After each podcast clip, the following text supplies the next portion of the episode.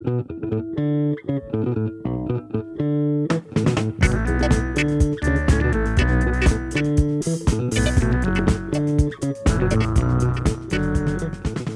ora, I'm Bonnie Harrison, and welcome to the Details Long Read. This week, a story from New Zealand Geographic magazine's November December issue called The Straight and Narrow. Ploughing, the epitome of the colonial civilising of land, is as fundamental to this country's history as war and rugby, writes Bill Morris. Perhaps it's not surprising that we make a sport out of it. You can read the full story plus see the exquisite photography by Ruth McDowell at nzgeo.com. This is The Straight and Narrow by Bill Morris. On competition day, Timaru truck driver and 12 time national ploughing champion Bob Mertens wakes early. He pulls his boots on and with dawn troubling the eastern sky, he's out among a sleeping herd of tractors, ploughs, and utes, corralled behind a line of tape. I like to go out there and make sure everything on the plough's up to scratch. No flat tyres or anything silly like that, he says. Anything could happen overnight. The sun spills over the Pacific Rim, illuminating the Tokomairiro Plain, a rich wedge of farmland created from a drained wetland. Gradually, the competition site comes to life, ploughers tinkering with their equipment, spectators trickling in to wander among the gleaming machinery. In the shade of a poplar stand, Clydesdales are being prepared for battle, their manes and tails plaited and festooned with ribbons. They snort and stamp their feet, eager for work. Mertens leans on his tractor, taking it all in. This year, the New Zealand Ploughing Championships are being staged at Milton in South Otago. They're held in a different part of the country each year. And the wily veteran knows that the key to success is reconnaissance. He's been talking to the locals. The general consensus was that this ground doesn't like being ploughed deep it becomes lumpy and sticks and doesn't make a nice, neat job, he reports. Over the preceding two practice days, he's been watching the other competitors too. He's figured out their weakness. The whole lot of them were going too deep for the ground conditions, he says. I thought, if these guys do that on the day, they're going to pay the price. There are still hours till the match begins. Nothing to do but pass time. This is Mertens' least favourite part of the event. He kicks the dust and watches for rain.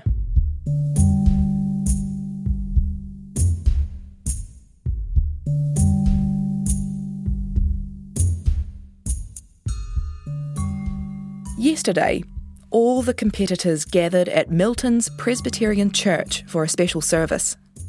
Ploughers and their spouses showed up in their Sunday best some wearing black and white blazers bearing the emblems of previous ploughing championships. Event organiser and eight time national champ Ian Woolley read from Psalm 65 The river of God is full of water. You provide their grain, for so you have prepared it. You water its ridges abundantly. You settle its furrows. You make it soft with showers. You bless its growth. In a simple ceremony, the previous year's winners asked Reverend Louisa Emma Fruin to rededicate their trophies for this year's event. The church service reminded me of the antiquity of ploughing and the central role it has played in rural communities for millennia. It's just one of those things that's very traditional, Woolley told me afterwards over a cup of tea. It's something we don't want to lose. Even at the World Championships, at which Woolley has competed six times, a church service is always held, he said. Today, though, the blazers and ties are back on their hangers in motel rooms. This is a day for overalls and boots, for grease and dirt. And at last, in the early afternoon, all the competitors line up for the start in an array of small tractors harking back to an earlier era grey Massey Fergusons, blue Fords, and red International Harvesters, most without cabs. There are five different classes of competition conventional, vintage, contemporary, horse drawn and reversible. A conventional plough tips the soil in one direction only, allows the driver to flip the implement over at the end of a row and come straight back down the row they've just worked. Ploughers start at the outside of the plot and work their way in. The aim is to keep the opposing furrows absolutely parallel so that when they meet, they form one perfect furrow that zips the work together. A well turned plot reflects the skill of the plougher, their ability to drive straight lines and maintain an even depth throughout. Mertens sits at the wheel of his blue Ford, its engine idling with deadly purpose. I don't bugger about with old gear, he tells me. It doesn't have to be new, but it's got to be good. The green lights flash, and they're underway. It's no Formula One start. The important thing here is perfection, not speed. From this moment on, Mertens is pure focus. Sticking to his plan, he goes shallow, dropping his steel blades to the minimum depth allowed. The ground responds, peeling like a point break, smooth, clean, neat. For the next three hours, his attention switches from the tractor wheels ahead to the plough behind. Every so often, he glances at the timer in the cab. You've got to be thinking all the time, he says, making sure you're driving straight. You just get in the mode. Plots are drawn at random the night before the competition, and the luck of the draw plays an enormous part in a competitor's success.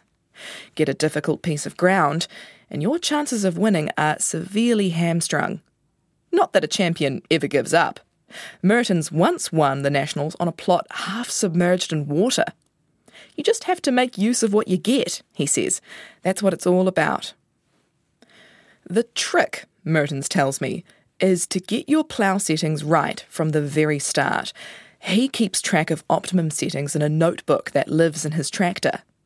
It gives you a basic starting point, and then after that, you might have to go a little bit deeper or a little bit shallower if it's wet or dry, but they're very fine adjustments, he says. Anybody who goes in there like a bull at a gate and hasn't done their homework, they're going to go too deep or too shallow.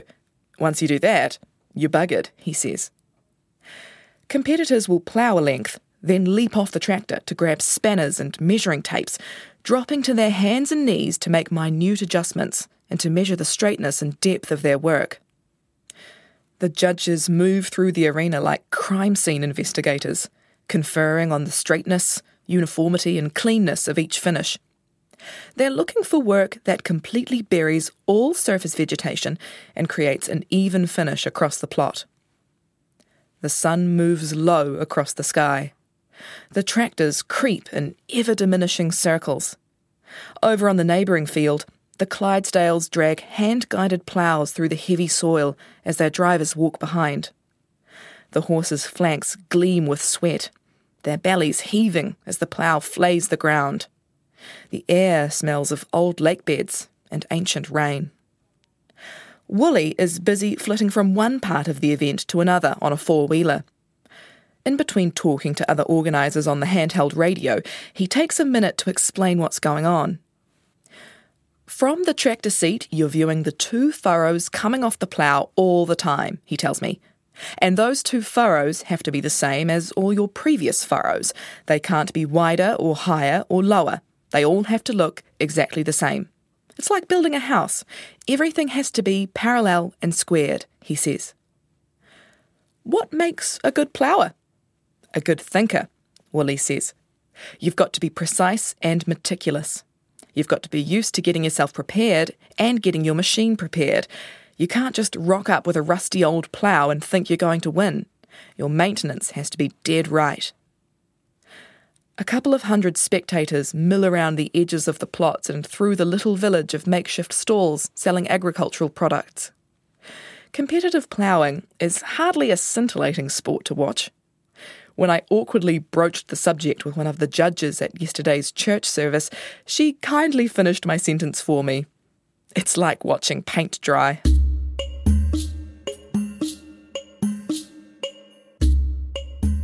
Ploughing has been one of the cornerstones of agriculture for thousands of years.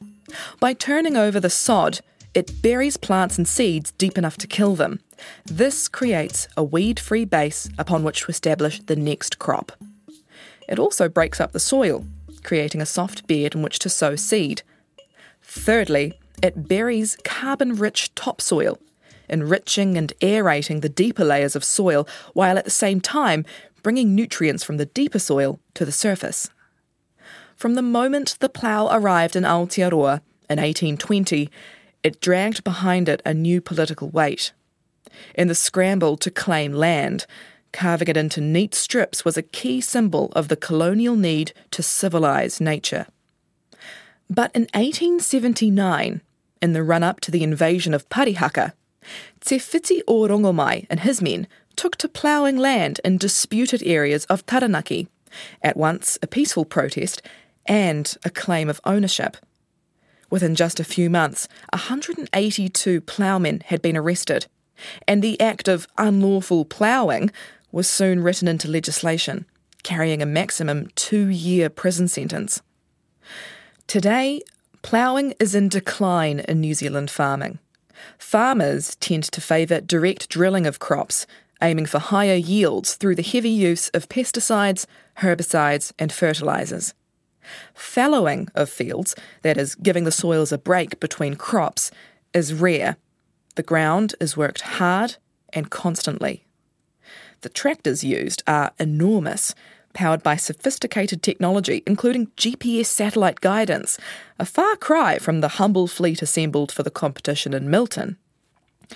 In the old days, ploughing competitors would compete with the same horses and small tractors they used at home for everyday farming. Nowadays, for the most part, they're only brought out for these special occasions. In the rush for high production, the skill of ploughing has been diminished. We have a new generation that sits on a tractor and presses a button, says Malcolm Taylor, former New Zealand champion and coach of the national ploughing team. Modern ploughing with heavy equipment, he says, is all about getting the job done fast, but with little finesse. Power harrows are used to smash the sod to pieces, and herbicides obliterate surviving weeds. The tractor's doing a lot of the job now, says Taylor. It's taking the skill away from the operator, and that's probably not a good thing in the long run. As Taylor explains, when organisers were setting up for this year's national finals, a GPS guided tractor was being used to mark out the plots. The satellites went down at a crucial moment, and the organisers had to call on local plougher Hayden Allison to drive out the lines by eye. There's not very many people that can actually do that, says Taylor. We get so much into computers and electronics and GPS and all that stuff. A good ploughman can actually still match that, but they're one in a hundred. There appears to be an element of rebellion in competitive ploughing. It's a kickback against industrial farming a return to a time when ploughers tilled the earth with care and attention to detail, because their livelihood and that of their community depended on it. The plough still feeds the world, but our relationship with it is a troubled one.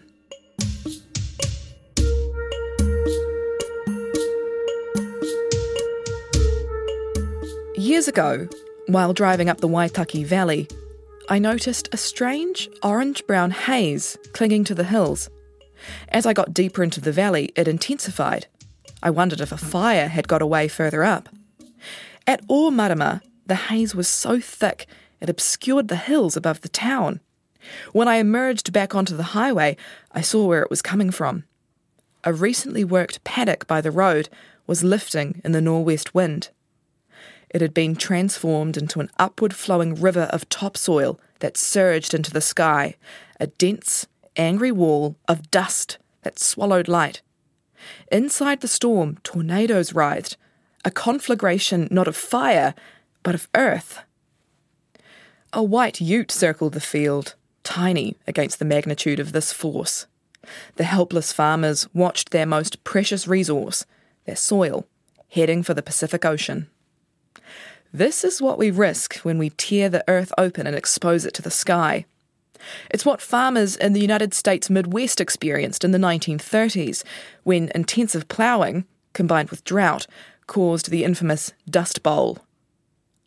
Blows like the one I witnessed at Omarama are uncommon, but we are still losing soil at an astonishing rate 192 million tonnes of it a year. Most of that erodes from steep hill country in the form of slips, like the fresh scars left on Te Tairawhiti by Cyclone Gabrielle.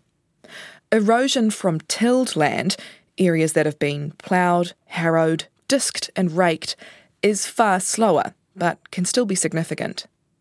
Not only that, a growing body of science shows that too much tillage can lead to a deterioration in soil health. Baker first became interested in minimum till and no till techniques, which use seed drills to plant with as little disturbance as possible, in 1967. He has since developed a no till machine called the Cross Slot, which his company now sells. Ploughing, he says, has caused immense damage to the world's soils. The only good thing it did is that it allowed a small number of people to produce a lot of food for a lot of people cheaply, he says. Globally, overploughing is one factor, alongside deforestation and overgrazing, that has contributed to a massive decline in soil productivity. The Food and Agriculture Organization of the United Nations reports that a third of the world's soils are now degraded. They have lost fertility, structure, or have become too acidic, alkaline, or polluted. Up to 90% could be degraded within two decades. Globally, a soccer field's worth of soil erodes every five seconds. There is an element of history repeating in this.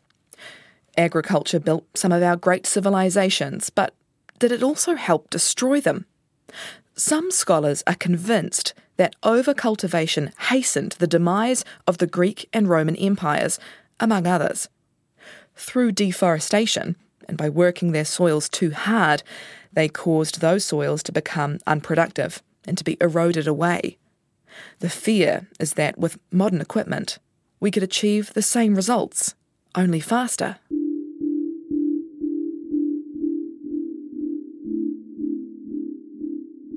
Ploughing has come to be seen, in some quarters, as an arcane and destructive way of cultivating land.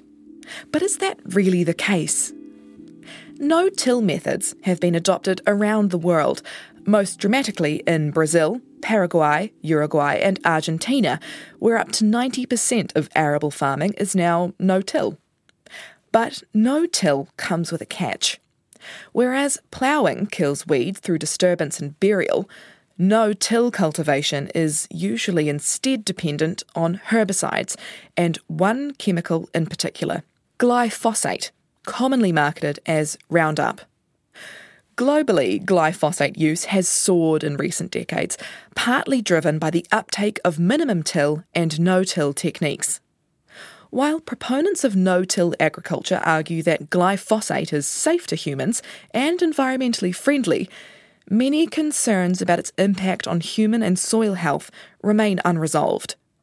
And because it's been used so much, the spray doesn't work as well as it used to. For many weed species, glyphosate resistance is emerging as a major problem around the world. That's seeing some farmers revert to ploughing. In organic farming, ploughing is, in most cases, still necessary to combat weeds. Mark Measures is a farming advisor who has been at the forefront of organic farming research in the United Kingdom for more than 40 years. Ploughing, he says, doesn't deserve the bad rap it often gets these days. The act of cultivation, he says, is a very effective method of weed control and mobilising soil fertility. Soils, he points out, vary greatly from place to place in their ability to withstand ploughing particularly some of the soils in the UK, they're very stable, very ancient soils, he says. They will stand a lot of cultivation, but that's not true of all soils. It is very site specific. The key to protecting soil structure and health, he says, is not ploughing too deep or frequently, and rotating crops. If you've got continuous cropping, he says, and you're ploughing once or twice every year, you're more likely to do damage to the soil structure Farmers who wish to minimise soil damage, he says, need a tractor driver who is very skilled it's more difficult to plough shallow than it is to plough deep. Soil scientist Mike Beare of Plant and Food Research says there is no silver bullet when it comes to retaining soil productivity. His research has shown that over long periods of time, there is little difference in carbon loss, which can often equate to declining productivity, between tilled and non tilled land. What actually makes the most difference is maintaining a cover crop between harvests, which protects the soil from erosion and replenishes its fertility. To Malcolm Taylor, this is nothing new. In England, back in the 1960s and 70s, when I was growing up, he says, a lot of arable farmers would plant barley, wheat, and then a legume, and then plough it back into grass. They were doing, 50 years ago, what the experts say we should be doing today. The wheel just goes around. Whichever way we grow food, it seems, we risk damage to the soil. The best we can do, says Measures, is to treat our soils with the utmost respect and care and disturb them as little as possible. When Bob Mertens' three hours are up, he feels a quiet confidence in his work. He steps down off his tractor and wanders around his competitors' plots. I'll keep my own plot, he thinks. I'm quite happy with that. As he predicted, most of them went too deep. Later that evening, Mertens is crowned with his 13th National Ploughing Championship. The tired ploughers, along with their machines and horses, line up to form a slow parade back to the staging area. As the sun disappears, the horses turn in for the night, chewing their hay in the darkness. Mertens packs up his gear and prepares to head back to his day job running a busy South Canterbury trucking firm. In the back of his mind, is the World Championships in Latvia, at which he'll soon compete. He'll ship his own tractor and plough out there, a big expense, but one he says is worth it. Ploughing, after all, is Mertens' life. For him, it's the deep satisfaction he gets from seeing the soil turned, soft, clean, and straight, and the sense of connection with the earth. It's travelling the country and the world, experiencing the different soils from place to place, and rising to the challenge each one presents. And perhaps, most of all, it's catching up with old mates and celebrating the farming way of life he loves. It's just a sport, he tells me, but it's a good one, and it's a rural one. That's what I like. That was The Straight and Narrow, written by Bill Morris and published in New Zealand Geographic magazine's November December issue. The Details long read is supported by the Public Interest Journalism Fund. We'll be back next week with another long read. Ka kite anō.